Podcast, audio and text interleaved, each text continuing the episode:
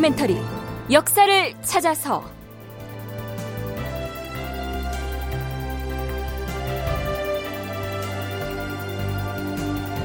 제 535편 양녕대군 세상을 떠나다.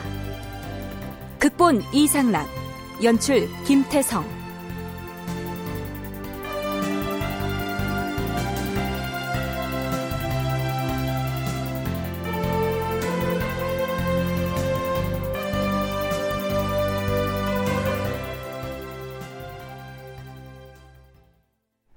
네, 청취자 여러분 안녕하십니까? 역사를 찾아서의 김석환입니다. 지난 시간 말미에 우리는 세조가 언론을 어떻게 대해왔는지를 간략하게 살펴봤습니다. 이 여기서의 언론은 현대 사회에서의 언론과는 조금 차이가 있는데요.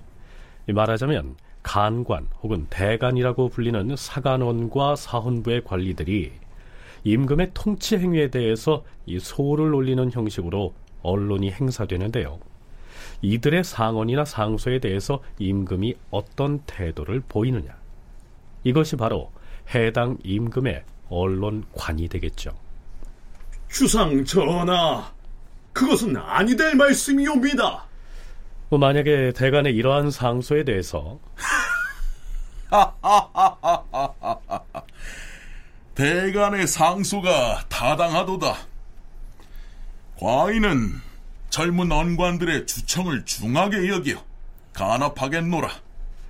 간합한다는 말은 고맙게 여겨서 받아들인다 이러한 뜻인데요. 하지만 이런 경우는 흔치 않지요. 뭐라?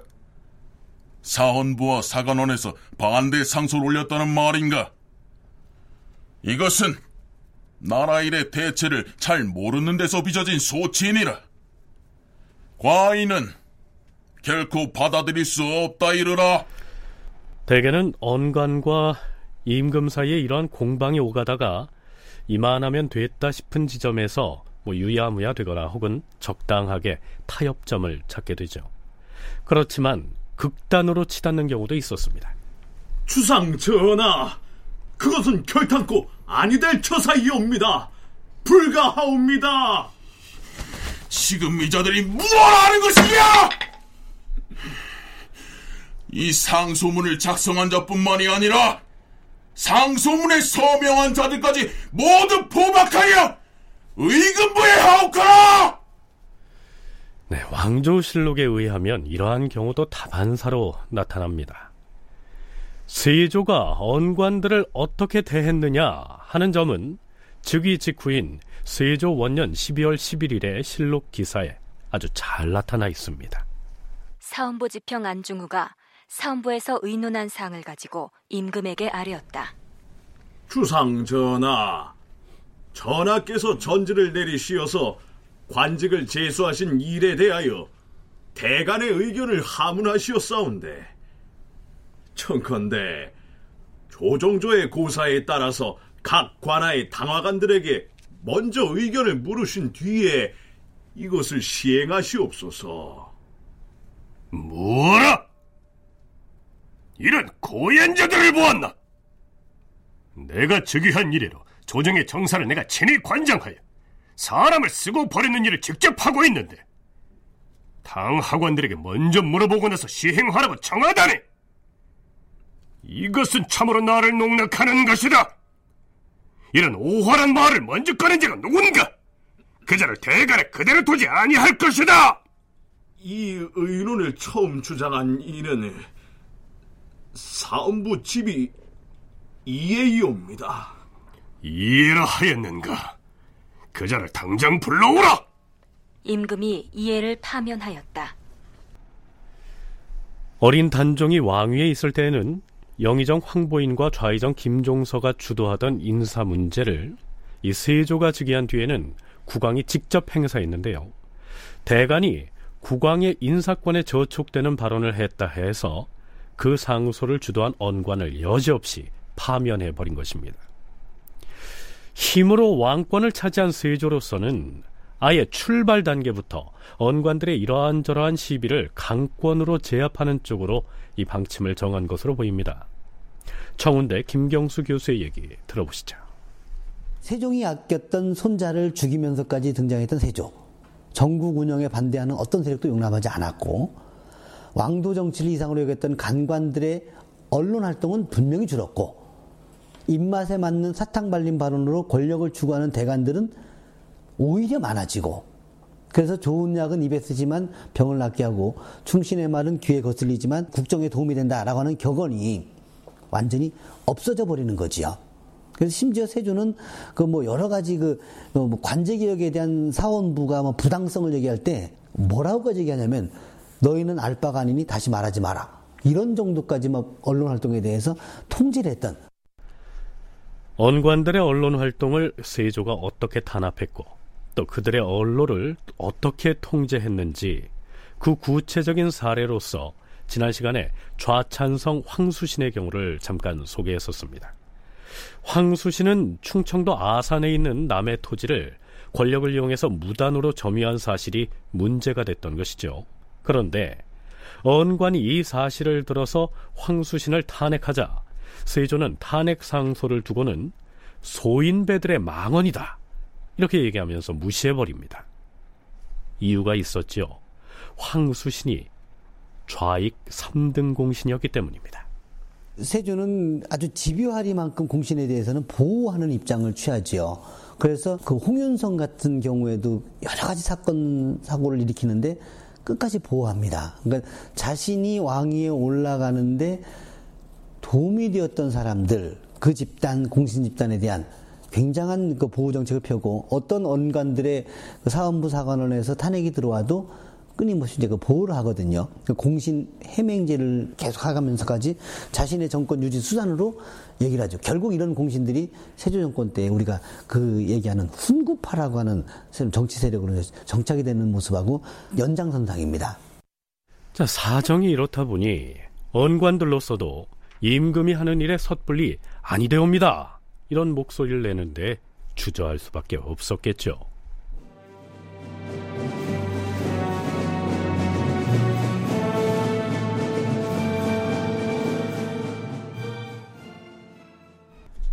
그렇다면 세조는 임금에게 간언을 하는 임무를 수행하는 사헌부와 사간원의 간관, 즉 대간의 역할이 필요 없다고 여겼던 것일까요? 그건 또 아니었습니다. 간언을 하되 거간하지 않을 만한 일을 가려서 하라는 것이었습니다. 이 거간이란 대간이 올리는 간언을 임금이 거부하는 것을 뜻하는데요. 쉽게 말해서 임금이 들어줄 만한 일만 골라서 간언하라. 뭐 이런 얘기죠. 세조 8년 1월 7일에 세조는 사헌부 장령 유계번이 올린 상소문을 놓고는 도승지 김종순과 이야기를 나눕니다. 이 김종순과 나누는 대화 내용을 보면 대간의 언론에 대한 세조의 생각이 아주 잘 나타나 있습니다. 이 상소문을 유계번 개인이 올린 것인가? 아니옵니다. 사원부와 의논을 거쳐서 올린 것이옵니다. 판서를 임명하고 말고 하는 것은 임금인 과인의 권한일지인데 어찌하여 내가 임명하겠다는 사람을 놓고 이주 판서 자격이 없다고 하는 것인가? 하오나 전하, 대간의 의견에도 일리가 있사옵니다. 이런 이런! 하면 도승지도 과인의 인사가 잘못되었다는 것인가? 음, 그것이 아니옵고 한 집안에서 이주와 병주의 수정을 맡게 되면 아무래도 권력이 한 곳으로 몰리는지라. 자, 그렇다면 사헌부의 상소문에 어떤 내용이 담겨져 있었던 것일까요? 그 핵심 내용은 이렇습니다. 전하, 신등이 되풀이하여 생각하고 또 생각해 보건대 근본 이조 판서 제수에 관한 일은 심히 부당하옵니다. 김사우가 이미 병조의 우두머리가 되었는데 그의 처남 이극배를 또 이조의 우두머리로 삼으신다면 권력이 한 집안에 모이게 되므로 이는 실로 미편하옵니다. 문관에 대한 인사는 이조 판서가 관할하고요. 무관에 대한 인사는 병조 판서가 책임을 지는데 이조 판서와 병조 판서를 한 집안의 천암매부가 독점을 해버리면 문제가 있는 것이니까 제고해달라. 대간의 상소는 이러한 내용이었습니다. 그런데 세조는 이 상소에 대해서도 이러한 소를 올렸다는 것은 사헌부 관리인 너희들이 스스로 제대로 살피지 못한 때문이니 곰곰이 다시 생각을 해보라. 자 이렇듯 알 듯 모를 듯한 말로서 간단하게 거부 의사를 표명합니다. 자 세조가 이 문제와 관련해서 도승지 김종순과 나눈 대화의 내용을 좀 더 들어보시죠. 대간에서 임금에게 간언을 할 때 마땅히 해야 할 일들만 골라서 말을 한다면 임금이 내가 어찌 수용하지 않겠는가? 그렇게 된다면 과인은 대간의 간언을 잘 받아들이는 임금이라는 명성을 얻을 것이고 대간 역시 임금에게 착한 일을 하도록 권하고 악한 일을 못하게 간하는 본연의 임무를 잘 수행하였다. 이런 명예를 얻을 것이 아니겠는가? 그런데 대체를 돌아보지 아니하고 우연히 생각나는 대로 마구 적었어. 이렇게 올리는 것이 문제인 것이야. 이렇게 되면 나는 대간의 가난을 거절한다는 좋지 않은 명성을 얻을 것이고 그리 되면 대간의 명예도 또한 따라서 낮아질 것이 아닌가? 대간의 말을 들어주지 않을 때 과인의 마음이 항상 편안한 줄 아는가? 대간 역시 자신들의 말이 받아들여지지 못할 때 불편하기는 마찬가지일 터이다. 하오나 전하, 이번 이조 판서 임명에 관한 일은 대간의 건의를 거절하시더라도 그 합당한 이치를 내세워 설득을 하셔야 할 줄로 아옵니다만 이조와 병조의 권력이 무겁고 크기 때문에 형제나 천한 매부한테 이것을 맡기는 것은 불가하다? 그렇다면 가령 그의 아비인 이인손이 의정부의 정승자리에 앉는다면 그 아들들은 아무도 이조와 병조의 관직을 맡을 수가 없다는 것인가? 나는 이 상소를 받아들일 수 없으니 도승지가 이런 점을 사헌부의 관원에게 곡진하게 다 일렀어. 더 이상 왈가왈부하는 일이 없게 하라. 네. 이후로도 세조는 대간의 간언을 두고 뭐라? 그무로 대간은 더 이상 망설을 하지 말라. 이렇게 무시해버리거나 설령 그대들의 청이 옳다고 해도 조정에서 내리는 조치는 언관인 그대들이 상관할 바가 아니다. 그 입 다물라. 이렇게 일갈함으로써 언간과 언론의 존재 자체를 무시해버리기 일쑤였습니다. 김경수 교수는 세조 시대 전반에 걸쳐서 언관들의 언론 활동이 어떠했는지를 이렇게 설명하고 있습니다. 대관들에게 스스럼 없이 말하라고 했지만 반어법입니다. 그 거꾸로 하는 거죠. 본래 뜻이 아닌 거죠. 그러니까 왕권을 견제하려고 한다거나 왕권에 저촉되는 언론이라고 한다면 용납할 수 없다는 위압적인 태도를 시종일관 견제했던 거지요. 그러니까 상당히 언론을 탄압했던 것은 우리가 실사례에서도 볼 수 있는데 태종도 언론을 탄압했거든요. 그분도 이제 그 왕자의 난을 통해서 등장했던 분이고 이분도 이제 그 개유정난과 단종복운동 이후에 이제 권력을 잡은 분인데 태종 때의 월 평균 4.2회였었어요 언론 활동이 세조 때는 2.9회입니다. 네, 물론 언관들의 상언 상소를 수치로 집계해서 뭐 어느 한쪽으로 단정하는 것은 무리가 있겠지요. 하지만 어찌됐든 세조는 언관과 그들에 의한 언론이 왕권에 저촉된다 이렇게 판단되면 탄압과 억압을 서슴치 않았고 따라서 세조 치세 기간은 언론이 위축될 수밖에 없었던 것입니다.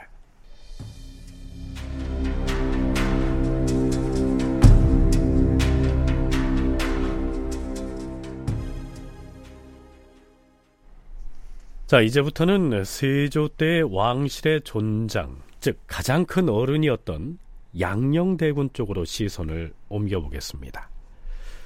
태종 때 왕세자로 책봉이 됐다가 폐세자 되는 과정, 그리고 세종 즉위 이후까지도 계속됐던 그의 여러 가지 기행 등에 대해서는 이전에 이미 소개를 했었는데요. 지금부터는 세조 즉위 이후에는 그가 과연 어떤 처신을 했고 세조의 왕권 강화 과정에서 과연 어떤 영향을 미쳤는지를 살펴보기로 하겠습니다. 양령이라는 인물이 우리 프로그램에서 화제의 중심으로 등장하는 것은 이번이 마지막이 됐겠습니다. 그는 세조 8년의 세상을 떠나게 되거든요. 하지만 세상을 하직하기 전까지 그는 국왕인 세조를 때론 노심초사하게 만들기도 하고 때론 곤란지경에 처하기도 합니다. 세조 3년 10월 21일 이때는 왕위에서 쫓겨난 노산군 즉 단종과 단종 보기 모의에 가담했던 금성대군이 귀양가 있는 상황이었는데요. 양령이 세조에게 이러한 내용의 상소를 올립니다. 전하, 이번에 간영돌이 일으킨 별난에 노산군이 참여하여 종사에 죄를 지었고 금성대군 이유는 그를 성원하는 일당과 결탁해 불계한 짓을 도모하여 온 나라의 신민들이 함께 분노하고 있사옵니다. 하온데 전하께서는 사사로운 정에 얽매여서 법대로 처결하지 못하고 단지 외방으로 옮겨놓으신 탓에 불순한 자들이 군사를 일으켜 반역을 꾀하여 장차 노상군을 끼고 총사를 위태롭게 하려 하고 있사옵니다. 그 죄악은 천지가 용납하지 않는데 전하께서는 어찌 다시 용서함으로써 국법을 물란케 하시옵니까? 엎드려 바라건대 대의로서 결단하시어 화근을 끊고 인심을 안정하게 하시옵소서. 네, 실록에 의하면 양령은 세조에게 조카인 금성대군과 손잡버린 단종을 처단하도록 수차에 걸쳐 주청했고 결국 세조는 단종과 금성대군을 처형합니다. 뿐만 아니라 그 전에 수양대군이 계유정난으로 권력을 잡은 뒤에 어린 단종을 내치고 왕위를 찬탈하는 그 과정에서도 이 양녕대군이 앞장서서 지지를 보낸 것으로 되어 있습니다. 그렇다면 과연 양녕이 진정으로 단종을 내치고 수양대군이 즉위하는 것을 원했기 때문에 이러한 행보를 보인 것일까요? 심정적으로는 그 동생 세종의 그 종통을 잇는 문종에서 단종으로 이어지는 것을 지지했는데 현실 권력 돌아가는 걸 보니 오히려 세조가 강하니까 그쪽에 편에 섰던 것인지 이런 이제 우리가 여러 가지 고민을 하게 되는데 우지됐든지 간에 현재 정사인 실록의 기사에 보면은 양령은 세조의 편에 가장 적극적으로 씁니다. 그리고 단종의 사사까지도 전면에서도 주장을 하게 되고 안평 금성대군 나올 때도 정친 대표로 꼭 양령이 껴서 들어옵니다. 그걸 보면은 양령의 정치적 행보가 세조 때 들어오면서 상당히 그 세조 편에 편향된 그런 정치 지향성을 보였던 것이 아닌지. 네. 양령대군 역시 세종에서 문종으로 그리고 또 단종으로 이어지는 적장자 계승을 원했겠지만 이미 권력의 저울추가 수양대군 즉 세조에게로 기울어져 버린 상황에서 다른 목소리를 내기는 어려웠을 것이란 분석입니다. 그렇다면 세조의 처지는 어떠했을까요? 제가 그 세조 정권의 탄생 과정, 그때 종친들의 그 정치 지향성을 한번 그림으로 그려봤는데요. 반세조와 친세조 이렇게 해서 종친들을 나눠보는데요. 확연히 달라집니다. 그러니까 세종의 정실 왕자들 대군들도 갈라지고 그 다음에 후궁소생들인 군들도 갈라지거든요. 그러면은 세조 입장에서는 자신의 친형제들 사이에서도 자신의 즉위에 대해서 다 몰아서 지지해 준 것도 아니고 뭐 안평대군이나 금성대군처럼 완벽하게 자신이 반대편에서 사약받고 죽어나가는 그 동생들도 있었고 그런데 종친 중에 가장 어른이었었던 양녕대군조차 자신의 등을 돌린다면은 어려웠겠지요. 만일 이때 세조가 왕실 종친의 가장 큰 어른이었던 양녕대군의 지지를 받아내지 못했다면 왕권의 정통성과 관련해서 세조는 더욱 어려운 처지에 놓이게 됐겠지요. 그런데 진주교대 윤정 교수는 단종을 내치고 수양대군이 즉위하는 과정에 양령이 적극적으로 앞장선 것으로 기술되어 있는 이 세조실록의 내용 자체를 일정 부분 의심해 볼 필요가 있다고 얘기합니다. 일단 세조실록은 지속적으로 양령이 수양이 천명이 있다. 그래서 정권을 잡는 것이 맞다라고 얘기한 것으로 되어 있습니다. 그리고 단종의 처벌에도 주도적으로 나갔고, 그 다음에 죽여야 된다. 라고 하는 거에도 가장 중요한 어, 선두에 쓴게 양령으로 서술하고 있습니다. 기본적으로 이것은 어, 실제 글을 쓸 수 있는 개연성이 굉장히 크고요. 첫째 하나, 두 번째 세조실록이 이렇게 정리할 수밖에 없었던 건 세조가 직접 단종을 죽이거나 처벌하고자 했다라고 쓸 수 없는 그렇다면 왕실의 당시에 가장 큰 어른 세종사후 가장 큰 어른인 양령이 그러한 입장을 견지하고 세조는 그 뜻을 따른 것 뿐이다 라고 서술하는 것이 가장 무난했을 것으로 보입니다. 세조실록의 편찬 작업은 예종 1년에 시작해서 성종 2년에 완료가 됩니다. 예종은 세조의 차남이고 성종은 세조의 장남인 덕종의 둘째 아들로서 후대 두 임금이 세조의 직계 자손인 탓에 사관들이 이 세조에 대해서 부정적인 기술을 하기가 어려웠겠죠. 따라서 세조가 어린 조카를 죽이고 왕위를 찬탈했다. 이렇게 쓸 수가 없어서 그 일을 왕실의 어른인 양녕대군이 앞장을 섰고 세조는 마지 못해서 양녕이 하자는 대로 따라했다. 이렇게 기술했을 가능성이 있다는 얘기입니다. 그런데요, 엄격히 말하면 양녕대군은 아버지인 태종에 의해서 폐쇄자가 되면서 죄인의 신분으로 외방으로 쫓겨났던 처지였기 때문에 왕실의 어른 역할을 할 사람은 양령의 바로 아랫동생이자 세종의 바로 윗형인 효령대군이었습니다. 그렇다면 왜 왕실을 대표해서 세조의 집권을 돕는 역할을 효령이 하지 않고 양령이 했을까요? 본인도 적장자로서 조선왕조의 건국 혹은 세종으로의 시대 를 만들기 위해서 일정하게 본인은 물러날 수밖에 없었는데 단종 역시 그러한 과정이 이상한 건 아니다.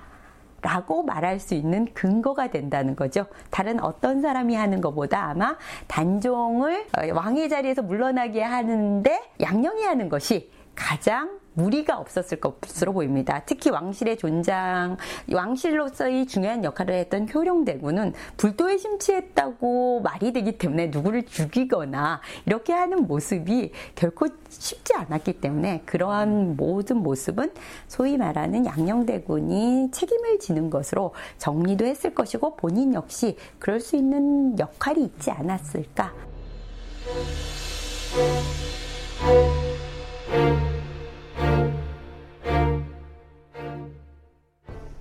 이렇듯 세조의 집권 과정에 지대한 역할을 했던 사람이 양녕대군인 만큼 이 실록에서는 세조가 왕실의 존장이자 큰아버지인 양령을 아주 각별하게 모신 것으로 나타납니다. 세조 5년 6월 1일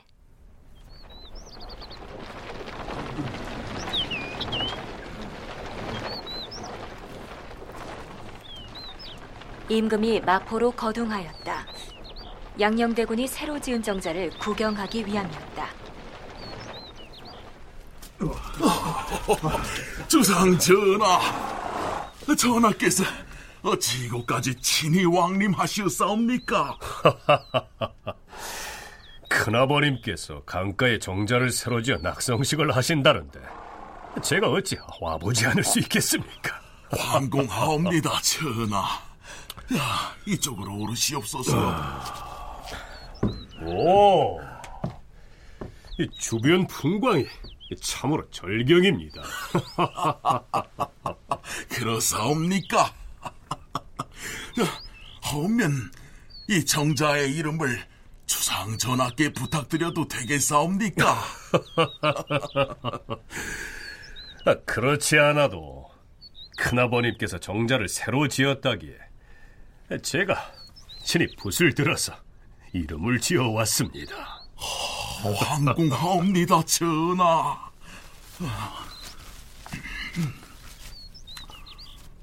오, 정자 이름을 영화 영에다 복복자 영복정으로 하시었군요. 영일 세정 백년, 즉 한평생 영화롭게 사시면서 복을 누리시라 그런 뜻을 담았습니다. 아, 아, 그래야지요. 전하께서 이리 좋은 이름을 지어주시었으니 이름에 담긴 뜻대로 영화롭게 복을 누리며 오래오래 살아야지요. 아, 무엇들 하는 게냐? 과인이 백부께 어조를 권해드려야겠다. 풍악을 울려라! 임금이 경조 참판 김순, 도승지 윤자운, 좌승지 김질, 우부승지 이교연 등에게 명하여 시를 짓도록 하였다. 이어서 양녕대군에게 쌀 쉰석을 내려주고 양녕대군을 호위하는 군사에게 술과 고기를 내려주었다. 네, 세조와 양령은 임금과 신하로서 혹은 종실의 어른인 백부와 조카로서 서로 존중하면서 잘 지내는 모습을 보입니다. 그러나 양령은 평소의 기질 그대로 전국 여기저기를 자유분방하게 돌아다니기를 좋아하죠. 전하, 찾으셨사옵니까? 도승지는 어서 들라. 예, 전하.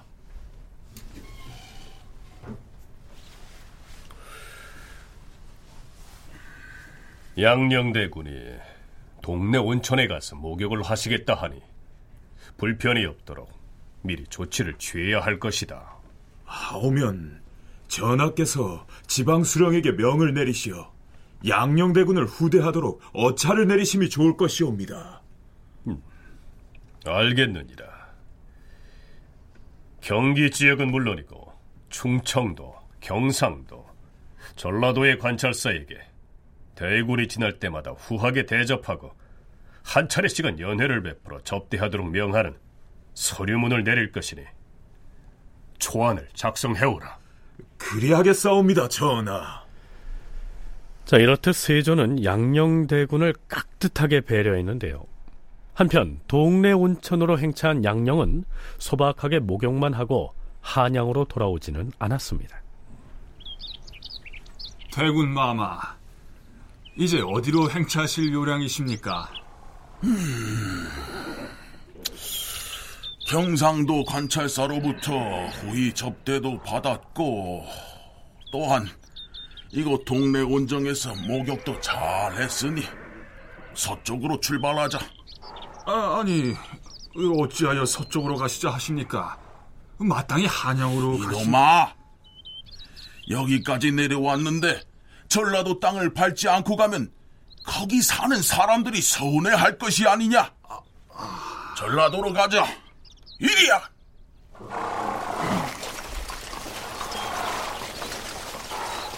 나그 전라도로 행차하는 도중에 사냥을 할 것이니 지방 수령에게 명하여 짐승몰이를 할 백정과 죄인들을 동원하라 일렀거를. 그자들은 어디 있는 것이냐? 하오나 대군 마마. 사사로이 장정들을 모아서 사냥 유의를 하신다면 조정에서 이런저런 말들이 많을 것이온데. 무슨 말을 하는 게냐? 내가 온천에 오고 가는 도중에 사람을 모아 사냥을 하겠다고 추청을 올렸고 주상도 그리하도록 허락을 하였느니라. 사냥에 동원할 장정들을 속히 불러오도록 하라 이렇게 되자 사헌부와 사관원의 관리들이 양령의 이러한 행차로 인해서 민폐가 심각하다면서 문제를 삼고 나서죠. 전하, 양령대군 이재가 경상도 동네의 온정에 나아가서 목욕을 하였사온데 이번에는 또 그 행차를 전라도로 향하였다 하옵니다. 음, 과인도 알고 있느니라. 그리고 또한 과인이 출발하기 전에 그리하도록 윤호를 하였느니라. 아니 될 일이옵니다. 목욕을 하고 병을 치료했으면 그만인데 다시 길을 돌려서 유의를 일삼고 다른 지방의 주와 군까지 번거롭게 하는 것은 마땅하지 않사옵니다. 음. 허나 그것이 그리 큰 문제가 되겠느냐? 전라도로 행차하는 도중에 유숙하는 고을마다 제인과 백정을 뽑아주도록 명하여서 마음대로 짐승을 사냥하고 있다 하옵니다. 제인과 백정도 또한 군졸이온데 군주도 아닌 대군의 신분으로 함부로 군사를 뽑아서 폐단을 점차 커지게 하고 있으니 이는 아니 될 처사이옵니다. 하나 이미 길을 떠났으니 도중에 중지시킬 수는 없는 일이다. 그런데 이번엔 대간도 쉽게 물러서지 않았습니다. 사헌부 대사원 김광수 등이 양령을 후하게 접대했던 김해부사 변포를 처벌해야 한다고 나섭니다. 전하! 김해부사 변포가 양령대군의 동네 온천 행차 때 무사들을 징발하여 표적을 쏘게 한 사실이 있사온데 이것은 절대 불가한 일이옵니다. 신등이 수차에 걸쳐 상소를 하여 싸우나 전하의 윤호를 받지 못하였으므로 분하고 답답한 마음을 이기지 못하여 다시 죽음을 무릅쓰고 항소하여 아래옵니다. 자고로 왕실의 종치는 의리상 사사로운 교제가 없어야 하고 국법에 의하면 무사들을 마음대로 징발하지 못하게 돼 있사온데 신하로서 무사를 마음대로 징발한다면 그 죄는 너무나 큰 것이오며 이를 용서할 수는 없는 것이옵니다. 변포는 무신으로서 오랫동안 궁궐의 수기를 담당하였으니 사사로이 군사를 모으고 왕실 종친과 사적인 교류를 하는 것에 대한 금령을 평소에 익히 들었을 터이옵니다. 그럼에도 불구하고 몰래 종친과 결탁하고자 하여 마음대로 무사를 징발하고 양령 대군을 위하여 표적까지 설치해서 쏘게 하는 놀이를 하였사오니 이것은 종친만 있음을 알 뿐이지 조정이 있음을 알지 못하는 짓이옵니다. 신하의 죄로서 무엇이 이보다 크게 싸웁니까? 음... 듣자 하니 무사들이 우연히 와서 표적을 쏘았을 뿐이라던데 어찌하여 꼭 양녕대군을 위하여 무사를 일부러 징발해서 모았다고 하는 것인가? 신등이 생각하건대 표적을 쏜 무사들이 한두 사람이 아닌데 만약에 일부러 징발하여 모으지 않았다면 어찌 능히 일시에 그처럼 많은 사람들이 모일 수 있었겠사옵니까? 그것은 우연히 온 것이 아님이 명백하옵니다. 그래서 어찌하자는 것인가? 김해 부사 변포의 이와 같은 행위는 실로 종묘 사직에 관계되는 중대 사유인데 만약 그 죄를 다스리지 않는다면 어찌 되겠사옵니까? 이와 같은 무리들이 나라에는 그러한 금령이 없다고 일컫고 떼지어 모여서 종친과 결탁한다면 변포의 한 짓보다 더 큰 일을 저지를 것이오니 그 조짐을 잘하게 할 수는 없사옵니다. 엎드려 바라건대 전하께서는 변포의 죄를 밝게 바로잡아서 신하들이 사사로이 결탁하고 마음대로 군사를 징발하는 조짐을 막게 하시옵소서. 어찌하여 자꾸만 무사들이 무리지어 모였다고 일컫는 것인가? 우연히 온 것뿐이라 하지 않는가? 지금 변포의 죄를 바로잡지 않는다면 변포도 반드시 스스로 죄를 지었음을 알지 못할 것이요. 온 백성들 또한 변포가 죄가 있는지를 알지 못할 것이옵니다. 만약에 변포를 죄 준다면 마땅히 먼저 양녕대군을 신문해야 할 것이 아닌가? 과인에게 양녕대군을 신문하라는 것인가? 그리할 수는 없으니 그리할라! 자, 세조 자신으로서도 양녕대군의 행태를 맞듣지 않게 여겼겠지요. 세조 자신이 수양대군 시절에 한명회 등의 계책에 따라서 활쏘기 잔치를 벌여서 무사들을 불러 모은 다음에 계유정난을 일으켜서 김종서 등을 살해했던 전력이 있지 않습니까? 따라서 양녕대군이 무사들을 모아서 활쏘기를 하고 사냥을 하는 행위는 보기에 따라서는 영모의 의도가 있다고 몰고 갈 수도 있는 일이지요.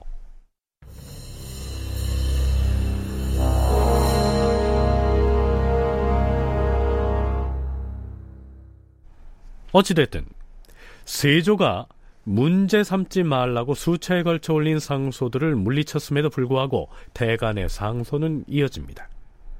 사헌부나 사관원의 관리들로서는 양령의 행태를 문제 삼는 것 자체가 세조에 대한 충성심을 드러내는 일이기도 했기 때문에 이러한 내용의 상언 상소는 계속됐는지도 모르지요. 자, 이제 상소의 내용이 신압으로 양령대군 쪽을 겨냥하게 됩니다. 전하, 근래 김해부사 변포의 죄상을 가지고 여러 번 주청을 올려 싸우나 전하의 유윤을 받지 못하였으므로 답답한 마음을 이기지 못하고 다시 한번 아래옵니다. 주상 전하, 한 점의 불티가 들판을 태우기에 이르고 한 국자의 물이 하늘을 뒤덮기에 이르는 것이오니 이것은 불을 끄기를 일찍 서두르지 아니하고 물을 막기를 미리 하지 아니한 탓이옵니다. 변포가 양녕대군을 위하여 무사들을 모은 것은 비록 실제로는 다른 생각이 없었다고 하더라도 장래의 폐단을 미리 염려하지 아니할 수가 없는 것이온데 하물며 반드시 다른 생각이 없었다고 할 수는 없지 않사옵니까? 지금 왕실의 존장을 두고 무슨 말을 하는 것인가? 양녕 대군이 남쪽으로 내려가던 날 전하께서 각도의 관찰사에게 유시하시기를 만약 사냥을 하고자 하거든 제인과 백정 그리고 무졸의 무리를 뽑아서 주도록 하라 이렇게 서류하시었사옵니다 과인이 그리 어명을 내렸으니 문제 삼지 말라는 말이 아닌가? 만약에 양녕대군이 마음대로 지방의 군사를 뽑아 거느릴 수 있는 것이라면 전하의 이러한 명령이 애당초 필요가 없었을 것이옵니다. 무사들을 징발할 수 없다는 사실은 아무리 어리석은 자라도 알 수가 있어온데 이 변포라는 자는 일찍이 학술과 무술을 아는 자유인데 그것을 몰랐겠사옵니까? 그럼에도 조정으로부터 명이 없었음에도 감히 양녕 대군과 더불어 무사를 징발하여 표적을 쏘게 하여 싸웁니다. 이것이 바로 불이 들판을 태울 시초이요. 물이 하늘을 뒤덮을 조짐이오니 마땅히 불을 끄고 물을 막아야 할 것이옵니다. 또한 양녕대군의 이번 행차에 말과 수레와 시종 드는 사람들의 발길이 들판을 메워 매우 떠들썩하여 싸운데 각 지방의 주와 군의 관리들은 영접하고 환송하느라 여념이 없었다 하옵니다. 거기에다 무사들을 징발하여 호의를 하는 등 마치 왕후의 행차처럼 참람한 모습을 보였다 하옵니다. 이목이 있는 자들이라면 그 누구인들 놀라지 아니하였겠사옵니까? 추상 전하께서는 그동안 군정을 제정하여 군사를 징발하는 유를 엄하게 하시었는데도 오히려 이와 같은 일이 일어났사오니 후세 만약 유약한 임금이 왕위에 있는 경우 신하들이 오늘날의 일을 본받아서 장차 하지 못하는 짓이 없을 것이옵니다. 마땅히 법에 따라 엄하게 추액하고 처치하여 반역의 씨앗을 막아야 할 것이온데 전하께서는 도리어 하교하시기를 숙부의 일을 어찌 그리 할 수가 있겠는가 하시니 이는 종사를 위하여 아니 될 일이옵니다. 전하, 옛날에 관아이에서 천자의 아버지를 법대로 고집하여 논제하였을 때 비록 천자라도 사사로이 용서를 할 수 없었사온데 하물며 숙부의 경우야 말에 무엇을 하겠사옵니까? 음... 경들의 말은 진실로 충언이므로 과인이 심히 가상하게 여긴다. 그러나 나는 따를 수가 없다. 자, 세조는 끝내 양녕대군이 지방 행차에서 보인 이런저런 일들을 문제 삼지 않습니다. 그 양녕은 원래 폐쇄자된 과정도 그렇고 태종, 세종 때 이래로 이런 행동을 계속하고 있습니다. 어, 그럼에도 불구하고 태종도 살려주었고요. 어, 세종은 철저하게 보호해 줬습니다. 양령에 대한 처리 문제는 어, 세조에게 있어서 양령을 숙부를 자기의 직위에도 천명이다라고 어, 한 숙부를 내칠 수도 없는 것이며 어, 세종이 아주 중요한 정책을 계승할 수밖에 없는 상황이었죠. 그렇기 때문에 양녕대군의 이런 기행은 계속 자유로울 수 있는 측면이 있고요. 또 하나는 양녕이 그러면 굉장히 심각할 만큼 기행을 했다고 바라보는 시각이 정당한가? 제 생각에는 어, 효령대군이나 다른 종친에 비해서 양녕대군이 어떠한 행위를 하는데 탄핵은 아마 더 훨씬 강하게 나오지 않았을까. 자, 윤정 교수의 얘기 중에요. 양령이 실록에 나타난 것처럼 심각한 기행을 저지르지 않았을 경우도 생각해 봐야 한다. 라고 했습니다. 양령대군은 효령대군이나 다른 왕실의 종친들과는 달리 비록 세자 자리에서 쫓겨나기는 했지만 태종의 적장자로서 그 상징성이 매우 크기 때문에 가령 효령대군이 했다면 그냥 넘어갈 수 있는 일도 양녕대군이 했기 때문에 더욱 부각시켜서 문제 삼았을 가능성도 있다는 얘기입니다. 양녕대군 자체가 갖고 있었던 적장자로서의 위상이 워낙 큰 것이기 때문에 그것은 생득적으로 유지되고 있기 때문에 만약 이 사람이 더 큰 기행을 하거나 죽이기까지 가거나 아니면 정말 영모에 관련되면 양령을 보존할 수 없기 때문에 뭔가 일정한 궤도에서 벗어날 때 신하들도 당연히 관례적으로도 탄핵 상소를 강하게 나오는 것이 후계자로서의 위협적인 세력이 아니라는 공론화도 되지 않을까. 양녕대군이 이것을 알아서 고의적으로 그랬는지 혹은 아닌지는 알 수 없지만 정치적으로 봤을 때 양녕대군의 그 정치적 위험성을 줄이는 기능을 한 것은 사실인 것 같습니다.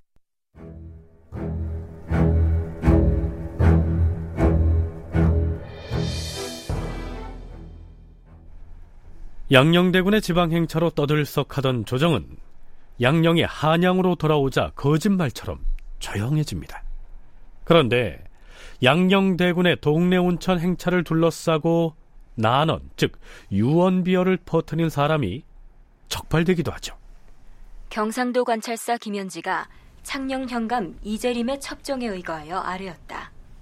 주상 전하, 신순이라는 승려가 고한 바에 따르면 이봉이라는 창녕현 사람이 그 승려에게 찾아와서는 양녕대군이 이번에 충청, 경상, 전라도 등 하삼도에 내려와서 순행을 하는 것은 장차 동경의 왕이 되려는 것이오. 이렇게 말했다 하옵니다. 이봉의 이 말은 난원에 관계되는 것 같으므로 이봉이라는 자를 잡아다가 관에 회부하여 싸웁니다. 신이 이미 이봉과 더불어 거기에 연루된 여러 사람들을 옥에 가두어 싸웁니다. 이렇게 아뢰니 임금은 의금부에 명하여 그들을 잡아 올려 국문하게 하였다. 난원한 자들에게 장 100대에 도 3년에 처하였다. 이 난원의 내용 중에 양녕대군이 하삼도를 순행한 것은 장차 동경의 왕이 되려는 속셈 때문이다. 라는 말이 있었는데요. 여기서 동경이란 경상도의 경주를 일컫습니다. 양녕대군이 반역을 일으켜서 경주를 도읍으로 삼아 새로운 나라를 세우려고 한다. 이런 얘기인데요. 물론 터무니없는 말이지만 앞에서도 언급했듯 왕실에서 양녕대군의 지위와 위엄과 그 상징성이 여느 종친과는 달랐기 때문에 이러한 난원이 나돌았겠죠. 자, 그건 그렇고요. 이후로도 양녕대군에 대한 신료들의 갈등 상황은 계속 이어집니다. 세조 7년 8월 16일 영의정 정창손, 좌의정 신숙주, 좌찬성 황수신, 운성부원군 박종우, 우찬성 구치관, 화천군 권공, 예조판서 홍윤성, 호조판서 조성문 등이 임금에게 아뢰었다. 전하, 지난번 서교에 거둥하던 날에 양녕대군 이재가 주상전하의 앞에서 매우 무례한 언어와 행동을 보였사오니 청컨대 이를 국문하여 벌어 주시옵소서. 그 일은 대수롭지 않으니 더 이상 문제 삼지 말라 하지 않았소. 하오나 양녕대군 이제는 일찍이 조정께 죄를 얻어서 멀리 외방에 유배되었던 죄인이옵니다. 지금 전하께서 대접하기를 매우 후하게 하심으로 전하의 은혜를 헤아려 마땅히 더욱 공경하고 삼가야 할 것임에도 이와 같은 일이 빈발하니 어찌 보통 일이라고 하여 죄를 다스리지 아니할 수 있겠사옵니까? 알겠소. 알았으니 그만하시오. 이래서야 어디 과인이 임금으로서 나라를 다스리겠소. 과인이 따로 만나 꾸짖을 것이니 이제 그만들 하시오. 자, 실록에는 양녕대군이 세조에게 어떤 무례한 언동을 보였는지 구체적인 내용이 나와 있지 않습니다. 영의정과 좌의정 등 의정부의 정승들까지 나서서 그 무례함을 죄로서 다스려야 한다. 이렇게 입을 모으고 있는 것으로 미루어서 신하로서 예에 어긋나는 행동을 한 것만은 틀림없는 것 같은데요. 하지만 세조가 아주 짜증을 내면서 대신들을 나무라는 것을 보면 또 별일이 아니었던 것 같기도 합니다. 앞에서도 언급했듯이 왕실에서의 지위나 상징성 때문에 양령에게 관심이 아주 과도하게 집중돼 있었다는 반증이라고 할 수 있겠죠. 그 뭐 양령이라고 하는 존재성은 상징성은 어쩔 수 없이 현실 정치에서 누구나 관심을 가질 수밖에 없는 존재. 가장 큰 상징성이죠. 거기다가 세자까지 됐다가 폐위됐던 분. 그런데 그 폐위되는 과정 자체도 상당히 그 기행으로 인한 아버지 부왕 태종께서 도무지 쟤는 세자로서 자질이 부족하다라고 해서 그 신하들에게 그냥 그 폐세자를 너희들이 상소하는 것처럼 해가지고 막 받아들일 정도까지 기행을 했던 분. 대관과 대신들로부터 탄핵 공세를 당하고 있는 이때 이 양녕대군은 60대 후반, 70 가까운 나이였습니다. 이런 연로한 나이였음에도 대관과 조정 대신들이 신경을 곤두세우고 그의 언행 하나하나를 주시하고 있었으니 요즘 하는 말로 그의 존재감이 어느 정도였는지를 짐작할 만하지 않습니까?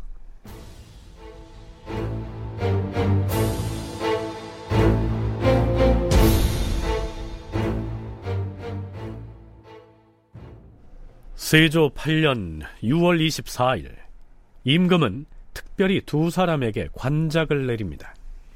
임금이 양녕대군의 서자인 이심과 이순에게 관작과 수를 내렸다. 이순을 자신대부 행봉산부령으로 삼고 이심을 자신대부 행안창부령에 임명하였다. 이순과 이심은 모두 양녕대군의 서자이다. 양녕대군이 병고에 시달림으로 특별히 그 마음을 기쁘게 하려는 것이었다. 그리고 판내시부사 전균에게 명하여 이순과 이심의 고신과 선운을 가지고 그 집에 가서 내려주게 하고 양녕대군에게 특별히 말하였다. 제가 대군의 병을 염려하여 두 아들에게 관작을 더하여 임명하였으니 대군께서는 두 아들 걱정은 마시고 저에게 맡기십시오. 그러자 양녕대군이 감격하여 흐느끼며 아들인 함양군 이포를 보내어서 이순과 이심을 거느리고 임금을 아련하여 사은의 예를 갖추게 하니 임금이 사정전에 나아가 인견하고 술자리를 베풀었다. 자, 그리고 얼마 뒤인 세조 8년 9월 7일 양녕대군이 세상을 떠납니다. 세조실록에 올라 있는 양녕대군의 졸기는 이러합니다.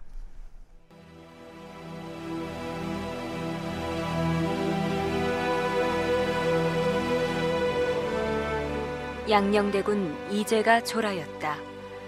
이제는 태종의 맏아들로서 태종 4년에 세자에 봉해졌고 태종 8년에 명나라에 갔다 왔는데 이후 태종 18년에 죄로 인하여 양녕대군으로 강봉되었다.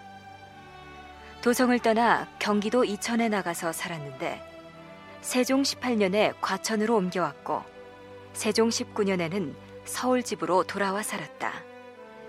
그리고 세조 8년 병으로 졸하니 그의 나이가 69세이다. 조정에서는 3일 동안 조회를 보지 아니하였다. 성품이 어리석고 곧았으며 살림을 다스리지 아니하였고 활쏘기와 사냥으로 오락을 삼았다. 세종과의 우애가 지극하였고 양녕대군도 또한 다른 마음을 가지지 아니하여 능히 처음부터 끝까지 보전함을 얻었다. 광산군 기말로의 딸에게 장가들어서 삼남 사녀를 낳았는데 아들은 이계 이포, 이해 등이고 즉실에서 육남 십녀를 두었다. 추증하여 시호를 강정이라 하였으니 굳세고 과감한 것을 강이라는 글자로 나타내었고 너그럽고 즐거워하여 제명대로 편안히 살다 죽은 것을 의미하여 정이라고 하였다.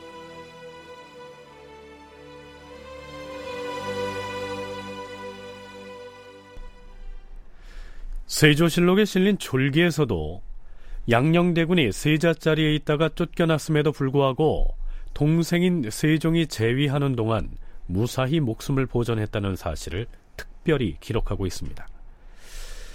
자, 앞에서 소개한 졸기에서는 양녕대군이 명대로 장수를 했고 거기에 더해서 삶을 즐겁게 살다 간 것으로 적고 있는데요.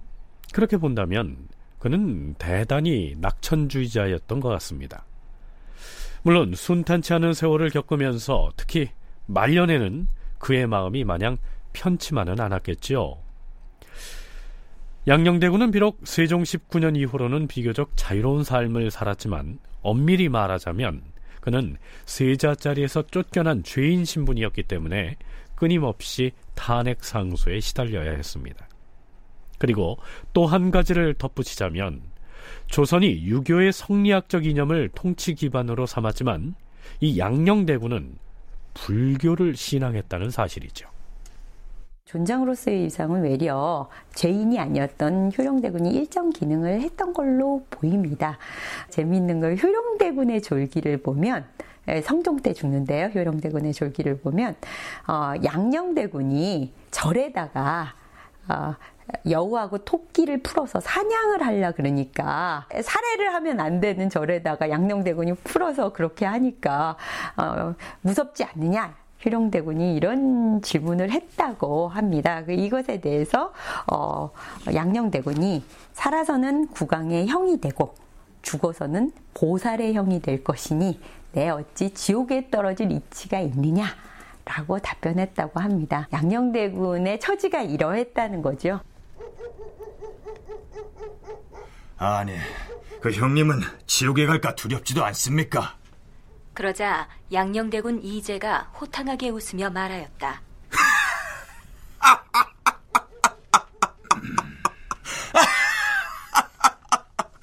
너 지금 뭐라 했느냐? 넌 정녕 내가 지옥에 갈까봐 두려운 것이냐? 저는 사찰에 예불 하러 왔는데 그 형님은 사찰을 온통 사냥 놀이터로 만들어 놓았으니 부처님이 놓아여 지옥에 떨어지면 어찌하시려고 이러십니까? 그런 소리 말라. 난 말이다. 살아선 국왕의 형님이 되고 죽어선 보살의 형이 될 터인데 내 어찌 지옥에 떨어질 이치가 있겠느냐? 양녕대군은 자신의 호언대로 과연 극락으로 갔을까요? 다큐멘터리 역사를 찾아서 다음 주 이 시간에 계속하겠습니다.